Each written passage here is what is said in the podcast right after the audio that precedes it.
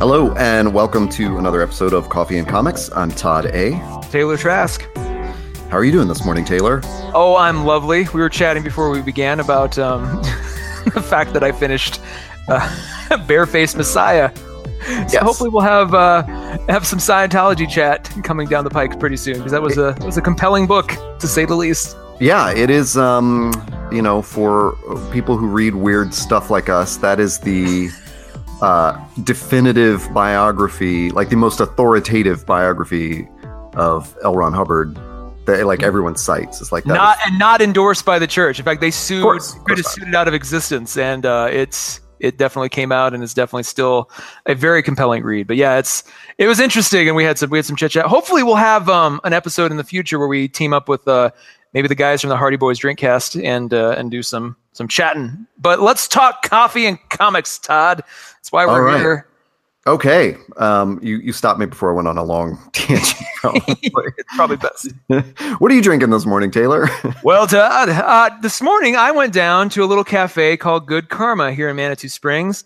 And uh, it's just a lovely little place. They do what I'm just going to call their bog standard latte. And uh, I had such a big one. It's it's still here an hour and a half later, and I'm still sipping on that.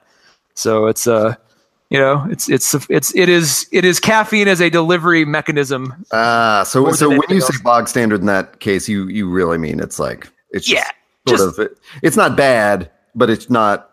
Uh, yeah, it's it's just kind of like breaking even. Yes, yes.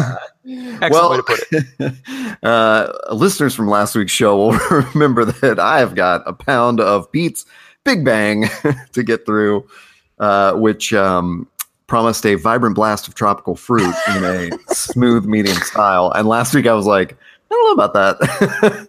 uh, but as I have made a, a couple more um, pots this week, because I'm of course trying to convert it to iced coffee. Mm. which is probably a fool's errand. But um, it's got like it's got what I would call like a, a chocolatey texture, Mm. which actually so I figured out how to make that work for like an iced drink. So I'm getting like a maybe maybe I'm getting a smooth medium, like sort of iced mocha. Ah. But I'm definitely not. There's no vibrant blast of tropical fruit for me whatsoever. Um, anyway, so yeah, I've I've gotten pretty good at it over the week. Um, it takes me a while to empty a bag, but I, I may be done with this uh, this pound this week. So uh, maybe next weekend I'll have a new one to try out. Um, but yeah, it's pretty good. Uh, we've got a a not usually on the co- coffee and comics we talk the printed sort of comics, and we have a comic book movie to talk about today, which is of course Black Panther. Of course. Of course. What else would we be talking? We should have been like, we should have named some really obscure, like, and of course, we're talking today about Howard the Duck. yeah, And we're talking about every what everyone's talking about. actually, that's not even that obscure. I should find something more. Like, what's what's a really really obscure comic book movie that came out in the last I don't know forty years? Just something so off the wall that like it's like what? uh, Blankman. Yes, there we go. Bingo. I never even saw that. I have no idea what it's about. Um, yeah, uh, uh, Black Panther. I, let's jump in like we always jump in, which is how did you see this? 2D, 3D, Alamo Drafthouse, normal theater. What'd you do? Well, now that I'm living a little south of Denver, I can't just pop over to the Alamo Drafthouse whenever I want. Um, there is a theater on the other side of town that is, you know, kind of like Colorado Springs' is biggest. Like it's it's like you know the the cliche multiplex. Like you know, I think it's like 18 screens or some such thing. But it was um it was the only one in town that had like multiple multiple like every every hour on the hour they were doing another showing. So I went over there last weekend and uh, you know had the reclining you know the assigned reclining seats massive screen and that's why i saw it and I, I made the intentional decision to see it 2d and then i hadn't heard much about any sort of intentional 3d sort of uh, effects or anything and unless i do typically unless it's like coraline or tron or avatar which were made for that purpose i, I try to stay away from 3d i think doctor strange was the last time i saw an actual 3d movie because that i knew those effects would be really really intriguing um, in that format. So I saw regular 2D, really crystal clear screen, um, and had a great little time. How about you? I think I um I- I think I told you I don't know if we were on air or not about when I saw the post. I saw it in this theater that I've been going to for years, and for some, I, probably because I usually see, uh, you know, it's it is like it's not a huge multiplex, but it's a multiplex, not like an art cinema. So when I go there, I'm usually seeing some kind of sci-fi or superhero blockbuster. So uh, and I've always been in the theaters like two through six. I've never been in the big one number Oh, one theater. Sure. And it wasn't until I saw the post that I first had a ticket for that theater, and I had never realized how huge this thing was. Mm. So when I was trying to make my decision about Black Panther 2D or 3D, um, it actually, I, I think that I mean I, I I didn't read up on this, but I, I don't. I think the 3D was pure like after the fact thing. I don't know that they shot it in 3D. You know, I doubt it. I doubt. because it, because in IMAX it was in 2D, and Oh. so Huh. I was kind of like weighing like, okay, well if it's you know, do I do IMAX 2D?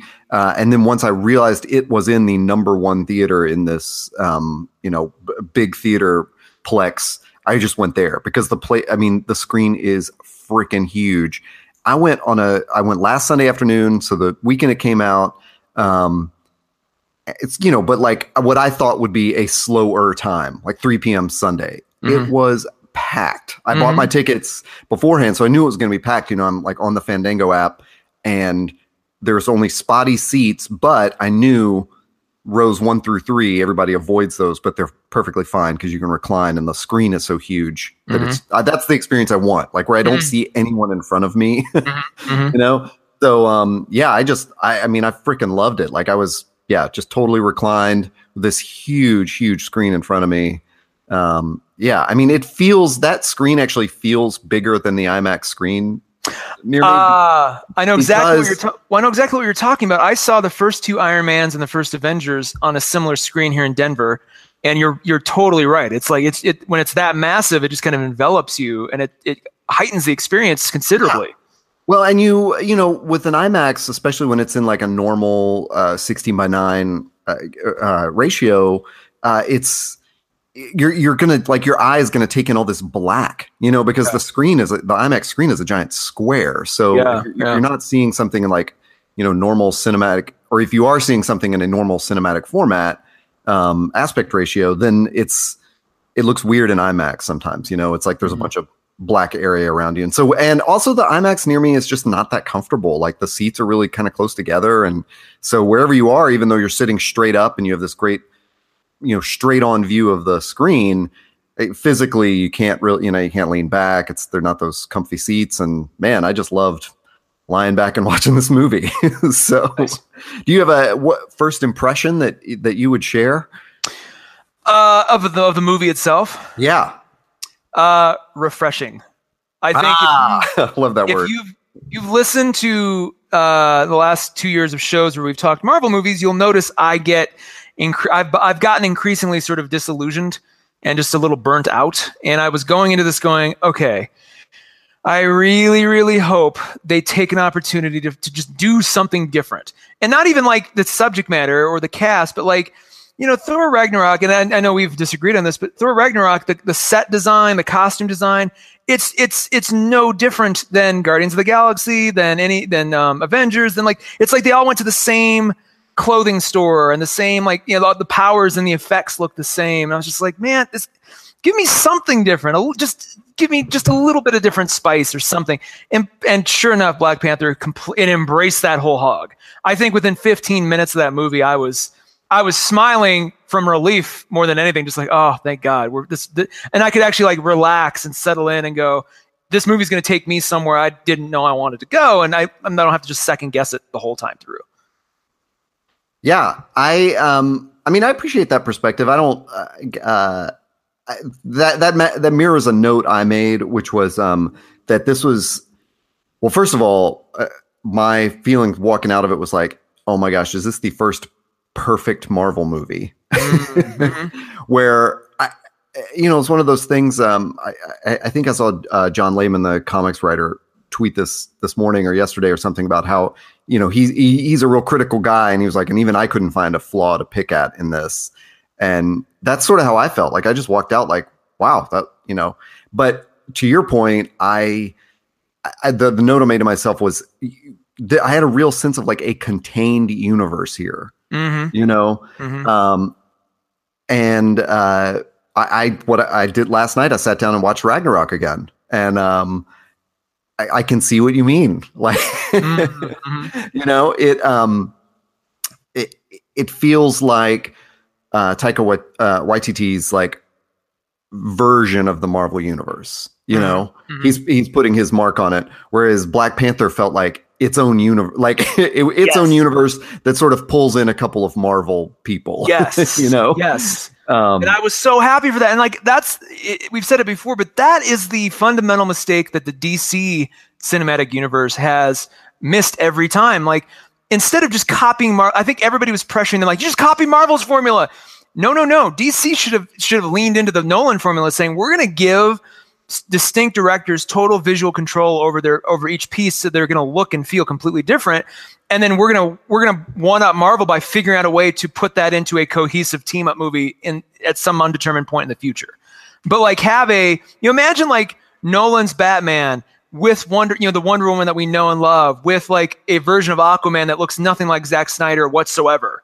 You know like uh, the the refreshing aspect of that is going to be like wow we get to see all these distinct entities sharing the same palette and like what does that look like? And wow that'll be interesting and fun.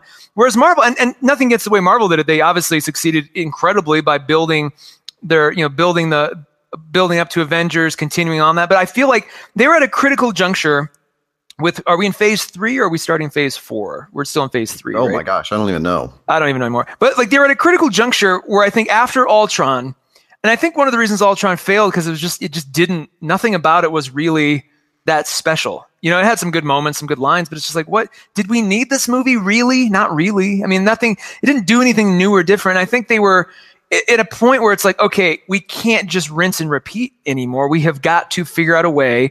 And I think Guardians of the Galaxy was was a good first like. This movie reminded me a lot of Guardians of the Galaxy. When remember when you saw that for the first time, you're just like, "Oh my god, this is not at all right. like a Marvel movie I've I've, I'm used to at this point.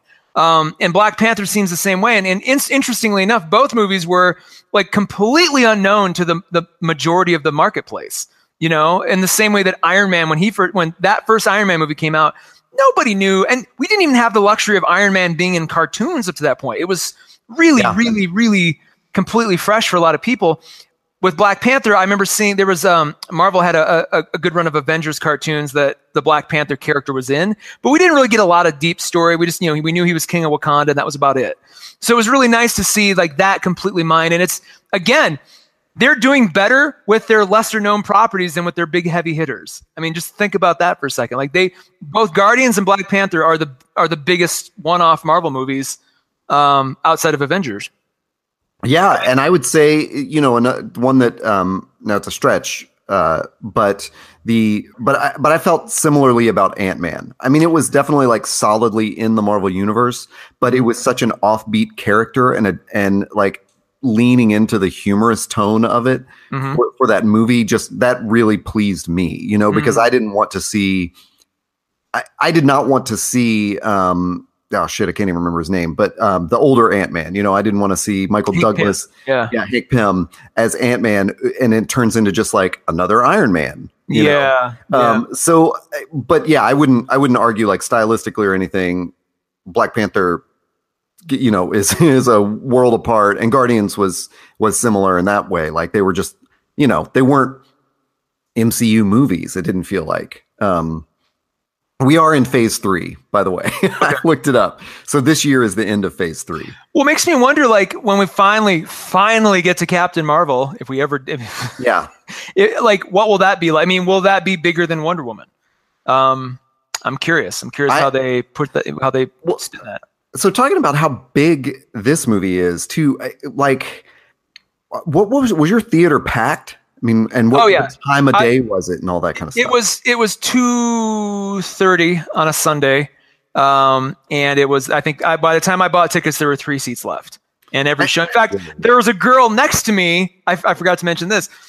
It, it was so sad too. There was this young black girl next to me who she had her like big gulp, and she was sitting there, and like the movie started, and the uh, the Dora the, is it the Dora Milaje? I can never pronounce that name correctly. The guard, the guards, the King's Guard, if you will. Oh, um, I didn't even know it had a name. the, the scene in the very beginning where like they're in that apartment in, in Oakland yeah, and the yeah. Dora Milaje, and you see them for the first time, and she just like she just whispered, "They're so beautiful." And then, and I was kind of like, "Oh, this is cute," but then sadly.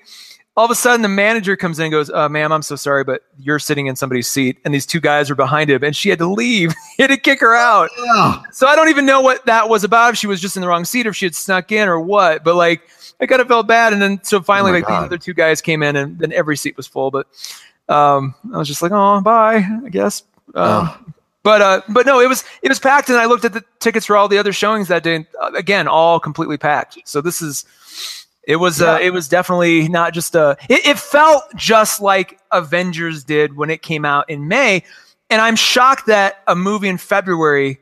And we've seen. I mean, we've seen it with De- Kingsman and Deadpool, but like this. But both of those were like like real curveballs. you know? Yeah, like yeah. it's crazy to think Marvel planned a huge movie release in February because Deadpool was sort of like thrown off, like you know, yeah, there's nothing else on the schedule. Let's put it out in February. Yeah. And prior to this, the only the last time like a movie got this much kind of buzz was the first Hunger Games, which was a March release in 2012, if I don't if I recall correctly. Yeah, And that was that was kind of the net the last one that was closest to summer but still generated summer like kind of enthusiasm. God damn, this one was just like I mean this this could have been a July 4th weekend. Like Yeah. it was just like boom, here you go, which brings up a whole other we'll talk about maybe later just a whole other, you know, sort of question around the uh, economics of theatrical releases. Like is the summer Yeah. season even a thing anymore? Do we even need it? Um apparently not, but I just it was it was cool to see and it just it was cool to kind of get sucked back into that excitement again you know i used to go to the midnight showings of all these movies back in the day and i kind of stopped because they you know they weren't really midnight movies you know midnight showings anymore i think the the latest one they'll do is like you know 9 p.m the night before. So it's kind of you kind of lose that camaraderie of waiting until midnight and and all that. But this one felt a lot like that. It felt like the people going in were like oh it's like a it's like an adventure ride. It's like here we go everybody! We're all in this together. We're gonna see something Yeah. cool. It just had that had that energy to it.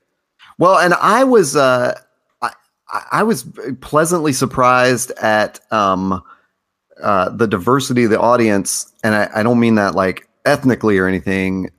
Although there was that, but it was like it, it was not a comics book audience. You know, like that's or comic books. Sorry, I said that like attorneys general. Um, comics book.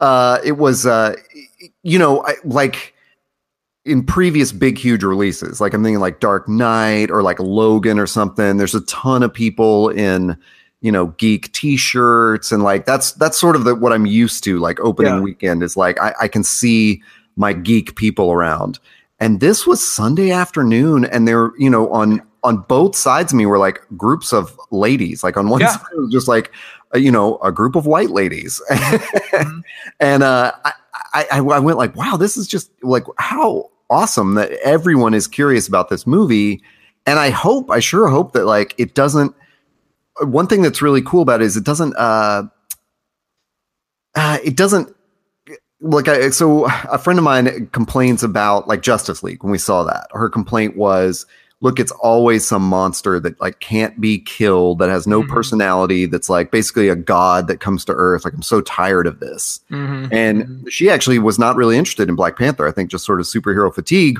But Mm-hmm. ironically, this would totally appeal to her because it's such a very like human struggle with superpowers and super technology. But it's not a you know it's not about these like otherworldly sort of unstoppable godly forces. You know, it's it's cool because it is otherworldly to we white Americans. Like Yeah. it's Oh, it's it's right here on planet Earth, but it still has a an exotic. I mean, they leaned heavily into the the Afrofuturism, and it it was so beautiful, and you just felt like this is this is another place, but it's still here on Earth, and they could get away with that. It was Uh, yeah. you know And that that's a great comment. That's a good segue because after we both saw it, we were we were texting, and um, you had said that it just uh, you know it felt.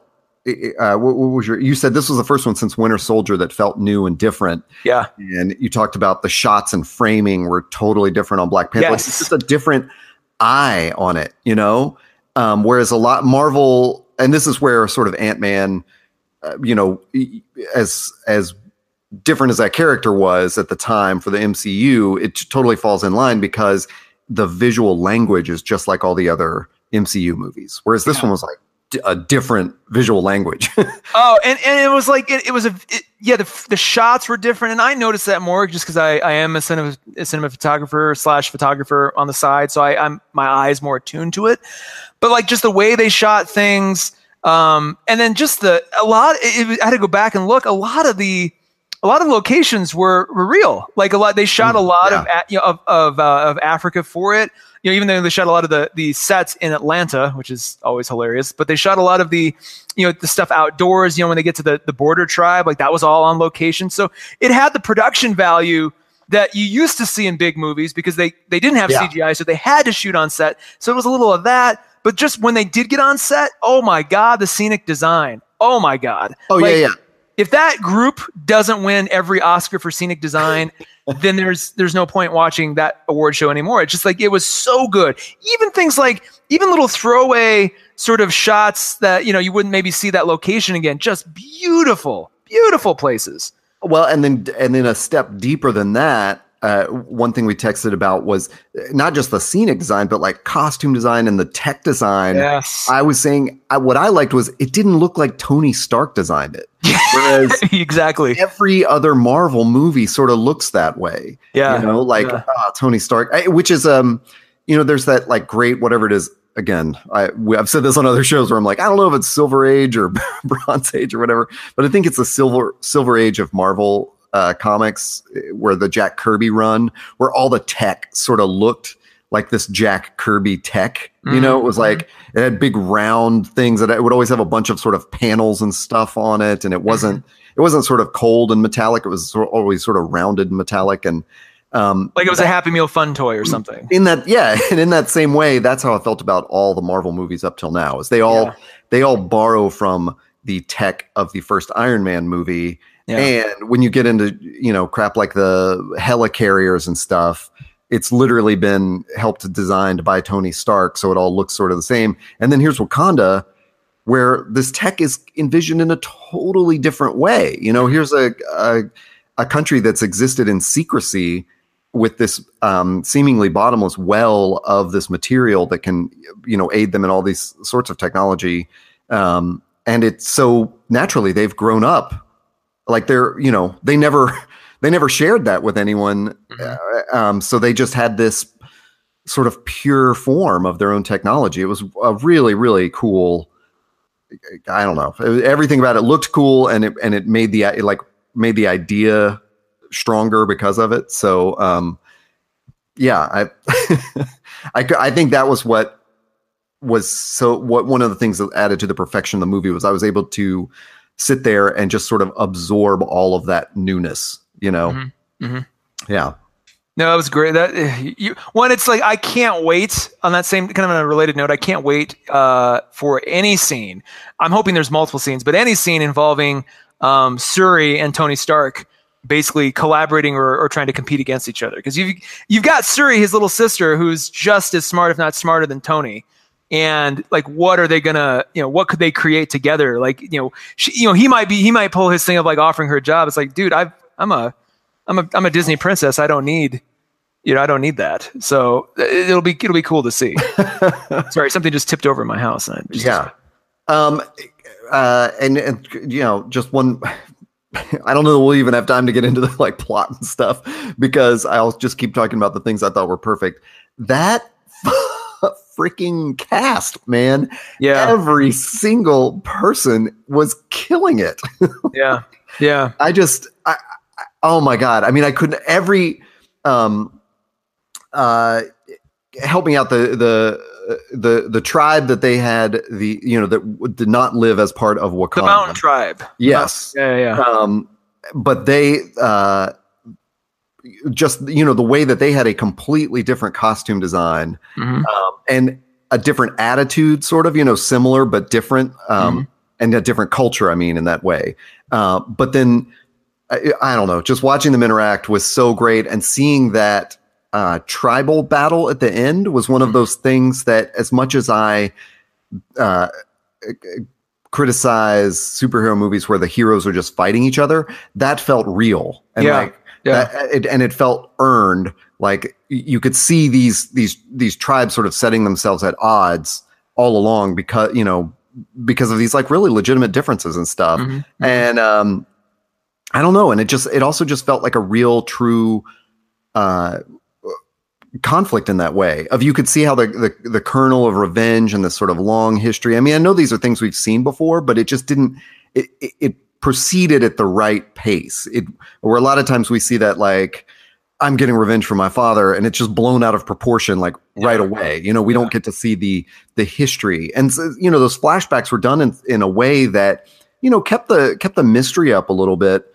for what you know who, who are the characters in this flashback and why you know wh- what is the beef here like what's you know what's caused this the sort of kernel of resentment and stuff. So yeah um, it, it, felt it, i love it when movies drop you into events already in motion and that the, yeah. the events aren't completely hinged on the start and end of the movie meaning like you come in everything's fine and oh no something happened and in this moment everybody's mad at each other. It's like that wouldn't have just happened that fast. Like you can tell like to your point this you know, sort of the, the layers of friendship and, and rivalry and, and politics have been sort of put in for, you know, for the past 20 years, as long as T'Chaka was alive. You know, it's kind of like the yeah. sins of the father, you know, are inherited by the sons, or the sins of the fathers are inherited by the sons. And so it's like you, you feel like, oh, we're dropping in, but this has been, this isn't just special to the movie. Like we're getting to see a, a, a window into this world, but stuff has been going on before and long after. So you, have that to me is the best kind of movie because then it's like the everything seems more real, more grounded, and then you're almost you as you as the viewer have the privilege of seeing this slice of it,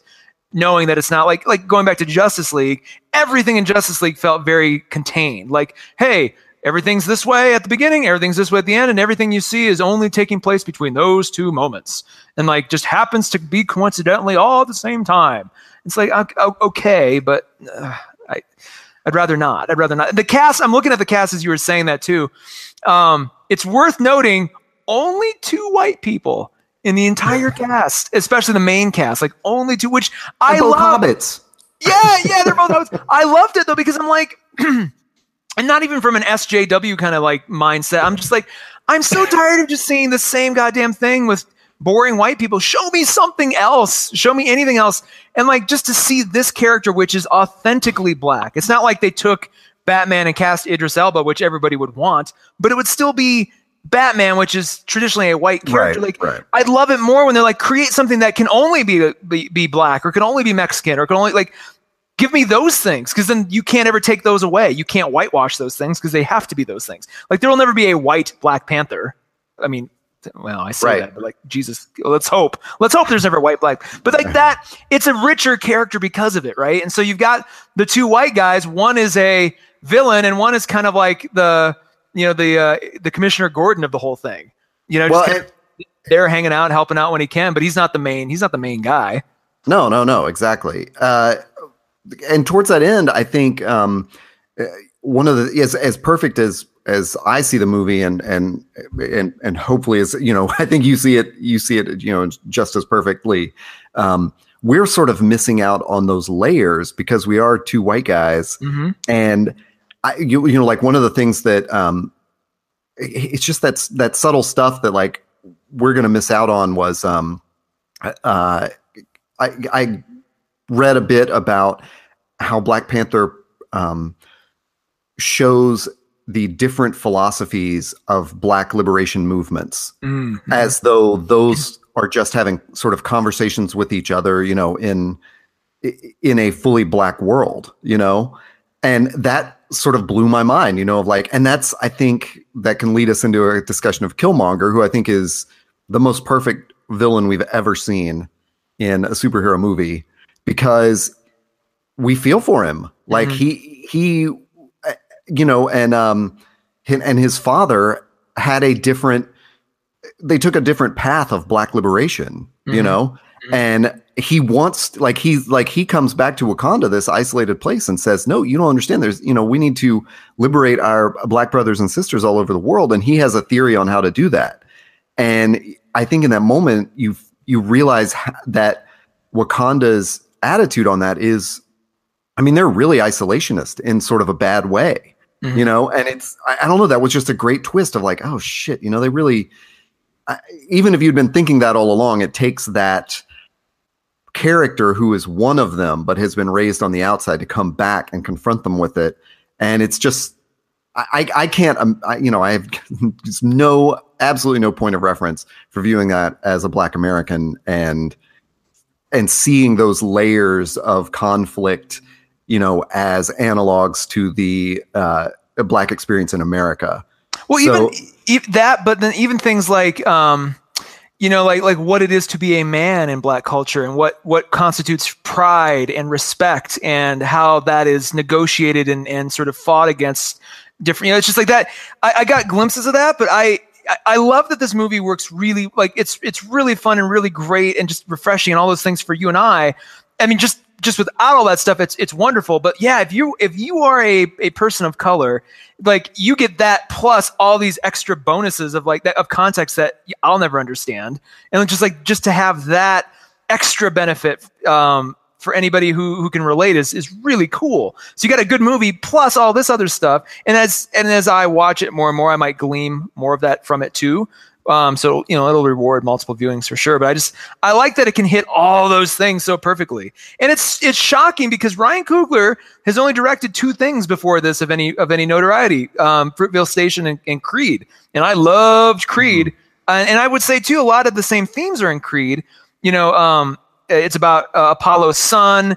Uh, you know, basically having this bougie, you know, uh, you know, rich life, um, and then you know he's trying to he's trying to be a you know kind of a he's trying to come up through the ranks as a boxer, but you know no one's taking him seriously because he's you know he's led this cushy life.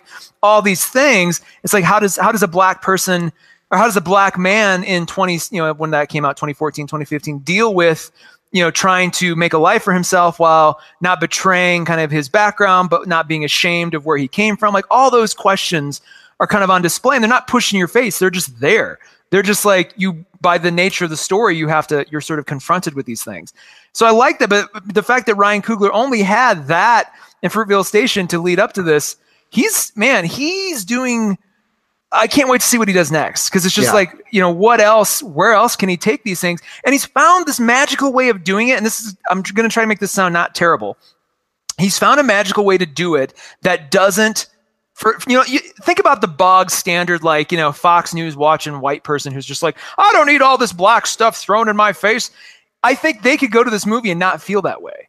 It's it's it's not a it's it's it's a celebration of culture, but it's not like it's it, the movie's not stopping every 10 minutes to go well you know um, you know we really need to think about this It- it's it's not preachy it just happens all those issues are just on display but they're not shoved in your face so i think more people the people who need to see that are actually going to be more comfortable watching it. Or and they, maybe their minds will be changed. Maybe their perception will be expanded. You know it's just like he kind of found this crazy cool way to do it that's not just laden with with uh, you know political toxicity if yeah and not to I, I mean I, I yeah i hear exactly what you're saying. And it's not that um those not that there's anything wrong with those more confrontational movies or anything like Correct. that but that is definitely what i have experienced from uh, more conservatively bent people with other movies you know like like a spike lee movie or something is they Bingo. they, they Yeah. feel like that's being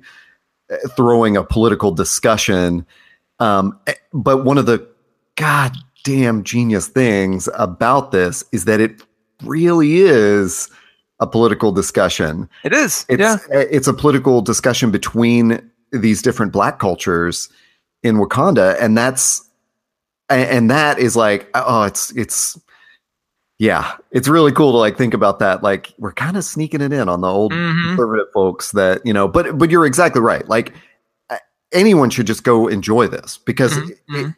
it is not. Uh, it's not really confrontational, maybe about personal politics so much as a, about uh, like social politics or something. You know, like you're not. I don't know, I, but I, I agree with you. It wasn't a. It wasn't confrontational in that way. It was just sort of. Um, a, a, a political, a God, what's the way to say that? Like it was just sort of a, ah, you know, it was a good, yeah. But I'll go back to what I first said. Perfectly contained universe, you know. Yeah.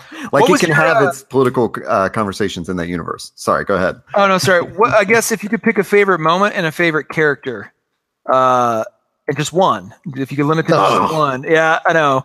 Uh, what would you what, would- what, would- what would you pick? And you could have a close runner up if you really wanted to throw that in there. I um man. So I'll go first if you'd rather. Oh yeah, go for it. Go for it. I would love to hear what you Uh, my favorite character by far is uh, Letitia Wright as Shuri. Ah. I mean. Yeah. I, it, it was it was close. It was her or it was um Danai Gurira as uh, uh Okoye uh, as well because she just like that character was just note Yeah. note for note Yeah. perfect too. But Shuri was every single thing she was on every every single time she was on screen. It was just like a joy. You know, she you could tell she had so much fun being in this movie and just like everything. And then every time she was on on frame, she had a she had a completely different, amazing costume, amazing hairdo. Just like they constantly like dressed her in these beautiful like beautiful things like all the time. So it was just like everything about that character was was awesome. I could see I could see an entire like series just with her and be completely happy. And it was really cool to see a a um a black young black woman as like the tech genius. Like that was just really I'm I'm not like I'm not one of those people that's like it has to be that way. Like you know, I'm not looking for that, but just when it does happen and it happens organically like this, like it makes sense why she's that person. So it totally it worked for me so so well. I so she definitely favorite character. I would say I'm gonna throw some love towards um, Andy Serkis's Claw. Like he, again, as much fun as she was having, Andy Serkis was having the goddamn time of his life in this movie. Like he just every every line he was given was so relaxed and just so charming. I really, I'm I'm spoilers, big big spoilers. I'm sad we don't get to see him anymore um, as a character because I was I was loving him too. that is that's a very crazy uh, uh a character anyway um yeah I'll, I'll divert for a second on on serkis because for one reason for one thing I, it was one of those performances where it, when he showed up i was like god that guy looks really familiar. Mhm. and i don't know that i placed it as andy serkis until the movie ended. Like i didn't i did just didn't have him like in mind that he was in it you know i wasn't thinking that. And i could i mean man every time he's in a movie he he just embodies these roles in such Yeah. a crazy way i mean he is literally like the a human cgi suit you know i'm so used to him being like uh, seeing him only in behind the scenes stuff as gollum Yeah, yeah. or Snoke, you know, and now it's yeah. When I see him in actual movies, I, take it always takes me a while to place him. But one of the interesting things about his character is, um, so he's he's called Claw, and when I like I have a Google cat, you know, I googled the cast to have it in front of me, and it's spelled K L A W. At the end of the movie, they credited him like K L A U E. That's so. If you go back to Age of Ultron, where he was also in that too, he um, it's Ulysses S. Claw, and it's K L A U E. But then, like the comic book sort of like supervillain name is just Claw, K L A W. Wait, was Serkis in Age of Ultron? Yeah, that's where he got his arm ripped off. Ultron ripped his arm off I don't remember this at because all. they go to, they go to some country that's not Wakanda Yeah. to get to get and like uh, serkis is there and that's where they're getting the material i think they're getting some vibranium there for to make the vision and then um that's when serkis is there he gets his arm ripped off and he's he plays it a little differently so it's it's he looks the same but he's it's kind of a different sort of version this movie he's way more laid back you can tell like he's been at this for a while so it's like he's got you know he's the only guy who's ever penetrated the border and then they branded him for it so it's just like I love that. I loved all that. And he was just he was just a cool like I, I, I wish the MCU would stop killing off all their villains because they're just like at some point they're just gonna run out. And it's like, well then I mean I'd love for there to be some kind of you know other than Loki, we've never really had anybody repeat um up to this point. So it'd be nice to have Yeah. something. But uh, my favorite moment has got to be. I mean, there was a lot of moments. It was it was a close toss up between the very first opening scene in Oakland, which was awesome. I love that they started the movie there.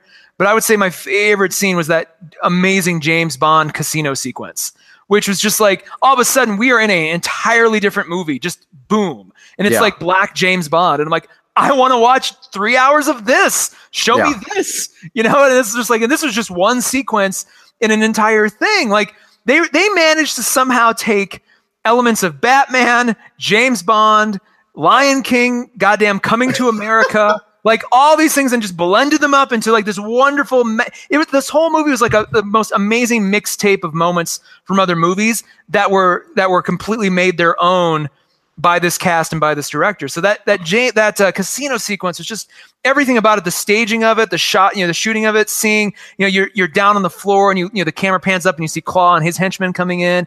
You see just like it's and you've seen it before, Mission Impossible, just everybody's kind of triangulating everybody else, but then when that turns into the fight sequence, that was beautiful. A lot of practical effects going on. Just everything about it was just amazing. It was elegant. And you see, you know, Martin Freeman doing his thing. Um, for what You it was know- worth, I just loved it all. what I loved about that casino scene was, um, uh, you know, back to my my opening comment about the perfect universe was when they went when they went in and you and they do, you know, you you sort of reconnoiter the scene, you know, as they're, they're going around with the camera, as you see the different pockets of this room that they're in and all that. The takeaway I had was not like James Bond or Mission Impossible, but more of like a Star Wars scene when they walked into one of those bars Oh, Okay. and not because um, it, it looked you know wild and crazy or something. It was just because it it was so wholly its own. You know, it was sort of like I I kind of like got that this is you know i'm sure it goes back to like westerns you know where Yeah. they, somebody you know walks in the saloon and like sort of you know gazes around at, at all the you know criminals and crooks and characters like all you know in the room um but it it just sort of transported me like i didn't go into it like thinking oh yeah, yeah this is just like a james bond scene or something i mean i just mean Mm. that i mean that as a compliment like it it felt so wholly its own universe that i was i didn't care that they did that uh um you know did a scene like other movies do that scene you know Mhm. um, and it's i mean it sounds like you're not you're not saying it like that it lessens the black panther scene because it's been done in other movies um, oh, not at all. It, it yeah, really yeah, felt think- like it felt like Ryan Coogler was like, I really want to homage James Bond here, but in our own way, Right. Um, And and it just- really it works so well. And even like even like little like the the beginning when they're talking to that one- the kind of the uh, the the the front woman, you know, the the market woman who's letting them in through the back door, and you know, they're having to like s- kind of say their secret words or whatever to her. Like that that was really fun. And then even at the end when Martin's like or Martin uh, Martin Freeman's character was, was like, you guys like like Claw rolls in with his guys. He's like, you guys you guys have you putting together a mixtape? And like, hey, we actually are. You want the SoundCloud link? And it's just like just that.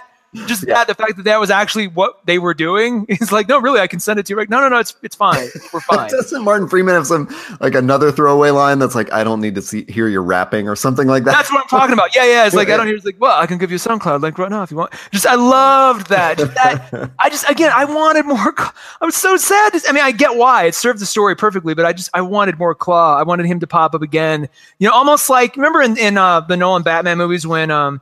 Uh, after the first one, when Scarecrow kept kind of popping up in really kind of fun little cameos, like it could have been that. Yeah, you know, he could have been exactly. that guy. Don't kill him, but save him. You know, he's a minor villain, so he can kind of keep popping up here and there in fun little quirky ways. yeah Um, that Well, would have been great.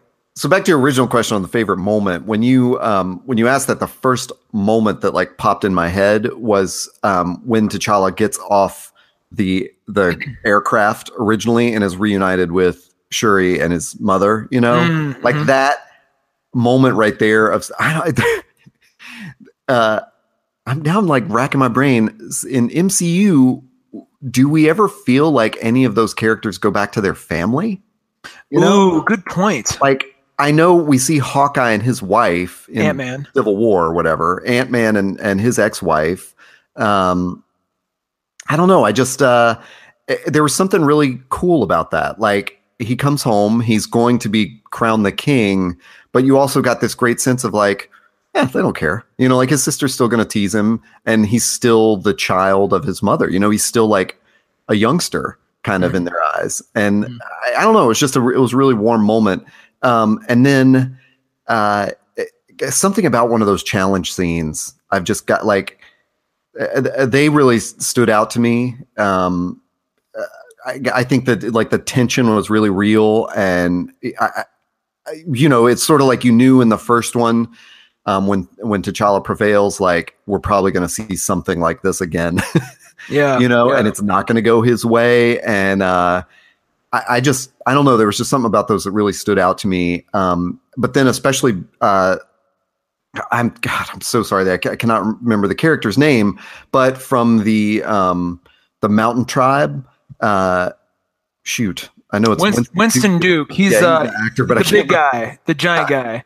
Yeah, um, but he uh, Really attractive guy too. Jesus. M'Baku.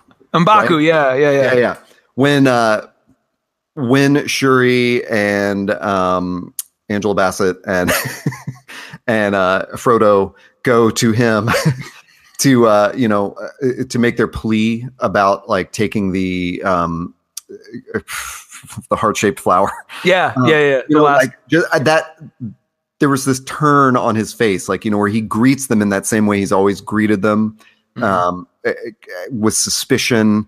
And um, but then when he turns and shows them that they have pulled T'Challa out and kept him alive, you know, even though he's in a coma, um, it was just that was another good moment of of yeah, you could probably you know if you plotted it out see that moment coming or something, but it just like struck me as so well played and in the moment I wasn't thinking about what's going to happen. I just I just sort of took it all in as it came. So and then of course the yeah, you asked for one favorite moment and I'm giving you That's okay. right now. But that last one, I mean with Killmonger um, and T'Challa was just like heartbreaking. You know? Yeah, what? And I, I like that it ended that way. Part of me was kind of Yeah. like, oh, he's gonna save him, and then like he's gonna try to like you know resuscitate him or something. But then Killmonger's like, no, man, just kill me, just throw me in the ocean because this is like, what am I gonna do? Sit in a jail cell? No, it's not gonna, it's not gonna happen. Yeah. You know, and just and just that that that was better because it just it goes back to the decision T'Chaka, his father, made, and how that's just gonna like like T'Challa could not make that right, and so he almost had to Yeah. accept that like yeah, his father made a stupid decision, and he's just Ugh. like he can't he can't fix it, and it's just gonna have to be this thing that everybody knows his father did, and he's just gonna have to be a better king as a result. Um, so I just I like oh god I love I love and and I we've been talking about everybody but Chadwick Boseman. He was Oh, yeah. amazing. He was incredible. Like I loved everything. He was like make him Black Bruce Wayne. Make him Black James Bond. You don't need to because this movie could do all those things without like and and and with a, a new original character that wasn't a didn't have to like appropriate. This is gonna sound. I'm trying not to sound like an idiot when I say these things, but like the thing I liked most about Black Panther was that it was distinctively its own thing. It didn't have to appropriate the white man's world to try to like, you know, make black uh, characters more important. Like, no, no, we're just going to make our own and it's going to be better than all that. And I love that. It was just like the confidence Yeah. of being able to create like a distinctively, very specifically black uh, hero world. And it's, and it's by its own by by that fact, it was largely superior to a lot of stuff we've seen recently. And I just I love that. It's like great. More the more palettes and the more sort of like lenses we can look at these at these characters and these stories through, the better. Um, well, yeah, that's the whole point. These are all, you know, heroic archetypes like superheroes are, and that's they're myths, and you're we're supposed to tell them in different ways. You know, that's why when we think of like Greek myths or Norse myths or uh, Celtic myths or or uh, African myths, you know, they're all told in different ways and different. They're dressed up in different, uh, you know, costumes and scenery and all that kind of stuff every time they're told, and that's that's how we should look at superheroes. We shouldn't look at like there's a canon and it has to everything has to strictly adhere to this canon. yeah, You yeah. know, I, that gets uh, very sickening. I mean, Marvel's done like a really wonderful thing in in tying these stories together in this like created you know whole universe, this very complete universe. But um, you know, you're you're exactly right. It's it's so weird that that is DC's shortcoming because yeah. DC could look at it and go, you know what, we we can out uh, mythologize our characters like versus Marvel, and and they're just screwing it up. Uh, and other than Wonder Woman, I just that's like the only I agree. Yeah, that's yeah. like the only one that they kind of figured out correctly. And it's just like you guys, like you, and maybe maybe this new if if if a um uh oh Jesus Christ, what the hell is the director's name? Martin um for which one? the Joker movie, the one the upcoming one. Oh, He's- Scorsese. Yeah, if a Martin Scorsese produced Joker movie starring Joaquin Phoenix doesn't do it, then they just need to give up. Because at that point, like if that comes out and that's in any way or shape or form sort of, you know, hits the same notes as like the White Knight does, then they may they may have finally figured out like, okay, we'll just separate unconnected movies and when we want to merge it together we can, but it will that's not the intention here. Um, that they should have just leaned into that to, to begin with, but You know, maybe they'll figure it out. in in you saying that you you brought something to mind, which is um, one of our big beefs with superhero movies, or at least one of mine, is that as cool as I thought, like Zack Snyder's intro to Justice League, or sorry, Batman versus Superman looked, mm-hmm. we didn't need another retelling of Batman's origin, yeah. you know. And it's like as cool as I, I don't. I mean, it's hard to say. It's not like that cool, but the second set of Spider-Man movies, yeah. like I remember enjoying the first one, mm-hmm. um, and but again, it was like, we man, I don't need to see the origin again. Yeah, you know, and yeah. it felt like it finally got that right when Marvel took it over because we everyone was like, God, we know Spider-Man's origin, yeah. but we don't really know. Like Black Panther's origin has is not so so it hasn't been retold so many times mm-hmm. or us as a white audience our eyes haven't been on it that much mm-hmm. like the way they managed to tell that origin and that history of it was was so well done yeah you know and, yeah. and it made me feel it didn't make me it didn't pull me out of the moment and go up oh, i gotta watch an origin story for 10 minutes you yeah know? it didn't feel like that at all yeah i just felt like i got it and that and i'm good you know like that that was great and um, uh, yeah let's talk some bits and bobs. And oh, okay. One of the big ones uh, that I want to bring up, and this is a massive spoiler if you haven't seen the movie, be careful. But one of the biggest, and I actually had to look this up ahead of time because I didn't want, if this wasn't in the movie, I didn't want to have to be waiting for it. And I'm glad I did because it, it wasn't. That's the appearance of the Soul Stone. The final Infinity Stone did not make an appearance in this movie. And everybody was like, everybody was thinking, oh, shoot, this is the last movie before uh, Infinity War. This is where they're going to reveal it. It would explain how they can sort of talk to their spirit animals and all this stuff. And it didn't, it wasn't even mentioned. It didn't pop up at all. So it's, it wasn't there. And I'm, it didn't need to be. Like, I, I love, and, and Ryan Coogler has gone on record as saying, we didn't want to, Marvel didn't ask us to put it in. We didn't want to put it in because Wakanda's whole thing is vibranium. We didn't. That's that's their special thing. They didn't need two special things. So I, I appreciate that, but it makes me wonder when the hell are we going to find out where the Soul Stone is? Like at this juncture, it's the only movie left is Infinity War itself. Well, I, you say everyone, and I, I would take issue with that because I, am never on. You look for the Infinity Stones like you're hunting Pokemon or something, and I don't. First of all, even understand what Pokemons are, and I also have never looked out for the Infinity Stones. I don't. Okay. Yeah. So I, I mean, uh, that is an interesting mystery in a way. Like in retrospect, it would have been really interesting if there were Easter eggs of these stones in every movie. yes. Leading up to it. Yeah. But you're yeah, you're right. so yeah you're definitely right in that respect. Like people keep going into them thinking okay well in this one we're getting getting an answer to that. But um well i'm glad we I, i'm glad we didn't because it, it was one more thing to make to that allow this movie to stay its own movie you know if yeah. they had started to like shotgun in it would start to one of the biggest complaints about iron man 2 which i love a lot of people hate that movie but i loved it a lot of people hate it though because they shot they try to cram too much connective tissue there's like that entire sequence in the middle where the movie stops and it's like, let's talk about the Avengers for a while, okay? Because that's going to be coming up soon. So we need to kind of set all the groundwork for that. And it's just like, well, that's odd. I didn't mind it at all, but a lot of people, I think, were like, what, what, what's going on here? And so I, I you know, if they had even mentioned it, even like as an end credit stinger, like, you know, if they, if they had gone down to some secret cave and, you know, Angela Bassett was like, and here it is, it would, it would just would have felt like, well, well, they, right. they could have had one of them like wearing it around their neck or something like that. You yeah. know, I, mean, I yeah. think, and especially, um, I, you know, having rewatched Ragnarok last night, and at the beginning where Thor does the, you know, you may be wondering how I ended up in this cave, and he says something like, "Well, I went across the universe looking for these little sparkly Infinity Stones." Yeah, um, yeah it just you know again there would have been a great opportunity somewhere in that movie to just you know Jeff Goldblum's got one on the top of his you know walking staff or something. Yeah, like wait yeah. a second.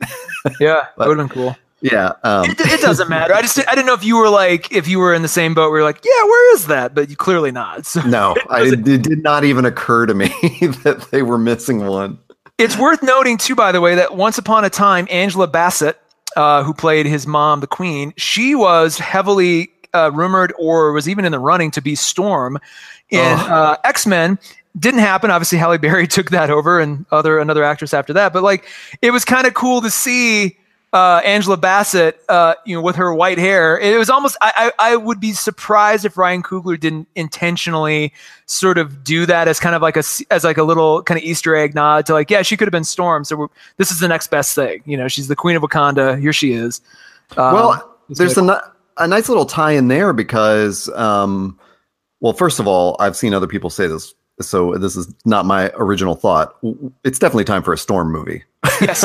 Yeah. um, secondly, uh, Storm does marry T'Challa in the comics, right? Yeah. So there is there would be this gr- another great nod there of um, having uh, you know Angela Bassett in you know in her role oversee that that wedding. Yeah. That would be yeah. very cool. Yeah. Um, gosh, I, and that the actor who is Storm in X Men Apocalypse, I thought was great. She was great. I, I, mean, I really liked that portrayal of Storm, and I would. There's there's a lot of backstory they could do there. It would be great to see that. Ah, to see Fox sort of relinquish that one, but um, as long as as long as at some point in the Storm movie, she looks at the camera and goes, "Do you know what happens when a toad is hit by lightning? The same thing that happens to everything else." Like, okay. That's what Halle Berry says at the beginning, at the end of the first X Men movie. You're just like that. Someone wrote that. What? Like it was such a that's that was the, that was like one of the, the, the low moments of the first X Men movie. Um, the other thing I wanted to mention, and this you and I talked about this uh, via chat. So the movie opens in Oakland, and it shows T'Chaka visiting his brother, uh, Killmonger's father, and this other character's there, who ends up we find out is the young um, Zuri. Is that his name? Uh, Forest Whitaker's character. Yeah, young Zuri. Um, there's this actor there, and you're like, you're looking at him going, oh my God, that looks like young Forest Whitaker. Then you go on IMDb and you search who that person is. His name is Denzel Whitaker. And then you're like, oh my God, that must be his son. Completely unrelated, not related in any way, shape, or form. And they have been in three movies together at this point. And what? Forest Whitaker, yeah, yeah. And Forest Whitaker was like, I'm finally glad to get this because he's like he, he was in some interview and he's like i'm finally glad to get this cleared up once and for all. I love denzel whitaker. He's a great actor. Not related to me. Not at all. Wow. And it's shocking because like their eyes are very similar. They're just like it looked like oh my god this is genius casting. They cast his son or his nephew or whatever it was. Not unrelated. So if anybody's out there going wait a second. Nope. Nope. Uh, the other thing I want to mention is that as we're recording this, we are now in the second weekend, and it has taken in goddamn 108 million in its second weekend. Yeah. So it's gonna be in the theaters for quite a while. Yeah, I mean, I uh, I'll definitely see it again in the theater. Um, so you know, if anybody wants to see it, just give me a call. uh, I'll go whenever. Um, uh, yeah, uh, I mean, yeah, I, yeah, I wanted to see it again this weekend. Just couldn't make the time, but I will see it some night this week or something. Yeah, it's gonna and it's gonna be, you know, it's gonna be one of the top three grossing Marvel movies of all time. Which where do they go from? I mean, like. It's going to be interesting if Infinity War. I mean, Infinity War is going to do great, but it's going to be interesting if Infinity War somehow makes less money. Honestly, I the only negative takeaway I had from Black Panther was that I kind of dread Infinity War. Really? Yeah, like I just thought, God, that that was great. Mm-hmm. mm-hmm. I don't really want to see an apocalyptic team up. Yeah. With Black Panther in it. Like I just felt like, now we're good, you know? um, Can we just start over the MCU like right from here and just I mean, I, am excited to see Ant-Man and the Wasp. I'm excited to see Captain Marvel. Um, but Infinity War, like I'm just, uh, I'm just like I, I think it'll be really cool. I think I think it will be. It's Marvel. I think they will do it right. But I, I just have that Justice League dread in my head. You know, like I, um, I don't know. I, I, I, I, didn't hate Justice League, um, but I, uh, you know, it's it's hard to want to go back to it and kind of yeah. revisit. Yeah, you don't need to so. see it more than maybe one, maybe two times. Yeah. Like it's I don't know, I just and you look at Infinity War, which is just CGI, like the whole thing's a video game. Like there's there's so much CGI that I'm just like, ah, dude, I don't know. And I loved, and yeah, Black Panther had a, quite a bit of CGI, but there was a lot of practical sets and effects too. Yeah. Like uh, quite a bit. I think people underestimate how much practical stuff went into Black Panther, and it showed. Well, um, you know, and and and it all those things that we talked about loving, like the the the conflict that doesn't involve some otherworldly Yeah. god, you know, with some super uh, extraterrestrial power, and the intertribal fights, um, all that kind of stuff is like that's what that's the kind of conflict I want to see, and we're going into an Infinity War where it's like. uh, yeah, literally an Infinity War. Like there's some godlike creature that's going to have some godlike power with this glove, who comes to Earth to mess with humans, and it's just gonna feel like, ah, dude, we were way off here. Well, it, it makes me wonder now that now that Disney owns. I think the I think the deal is closed at this point, but now that Disney Disney owns or is close to owning all the Fox assets, they get Galactus back. I you know Oh. after after Infinity War is over and Thanos' story has come and gone, what's the next? You know, if they're going to do Phase five, six, and seven, I would imagine Galactus is the new big bad. But even that just seems like okay. So this this giant. The last time we saw Galactus, uh, as many of you know, was in uh, uh, Fantastic Four two, where he was a a giant cloud. smoke monster that had no physical formation whatsoever, and it's just like okay. Um, even still, though, you know Marvel gives him a face and a you know, body and a you know all that, it's it's still that like kind of like you know world-ending entity that has no backstory or really any any reason to care. Um, you know, just I they, they've got to they got to be really careful because I just don't. After Infinity War's done, like we just it would be great to have everything be really small and focused and tight and not you know this. Doctor Who suffers from the same thing where it's like a lot of Doctor Who episodes you know, especially the season enders was just like the doctor has to save the universe again. It's like, well, Yeah. at some point that just becomes so tired that it's like that's not a stake anymore. It's like, yeah, he has to always save the universe. So what? Like, show me something. You got to like keep the stakes small longer so that when you get to those big apocalyptic moments, they have some heft Right. around them. Yeah. Ah, man. That's true. Well, we we've uh, actually we have a, a lot to talk about this week, so we are probably going to put this episode out as soon as possible, uh, which doesn't really ma- matter to you because once you're listening, it's out.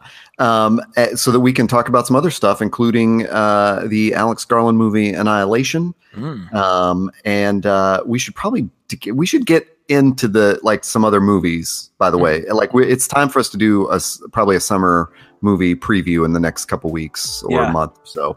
Uh, but in the meantime, Taylor, where can people find this podcast? We are on Apple Podcasts, Stitcher, uh, SoundCloud, Google Play, Pocket Casts, uh, and anywhere podca- or podcasts are downloaded. You can also find us online. We are findusthere.org and uh, find us there on Twitter and SoundCloud as well. Yeah. I think that wraps it up. I was yeah. about to say something else, but I don't need to. So uh, we thank you, Taylor. Uh, go see Black Panther, um, and we will catch all of you listeners next week for another episode of Coffee and Comics. Bye.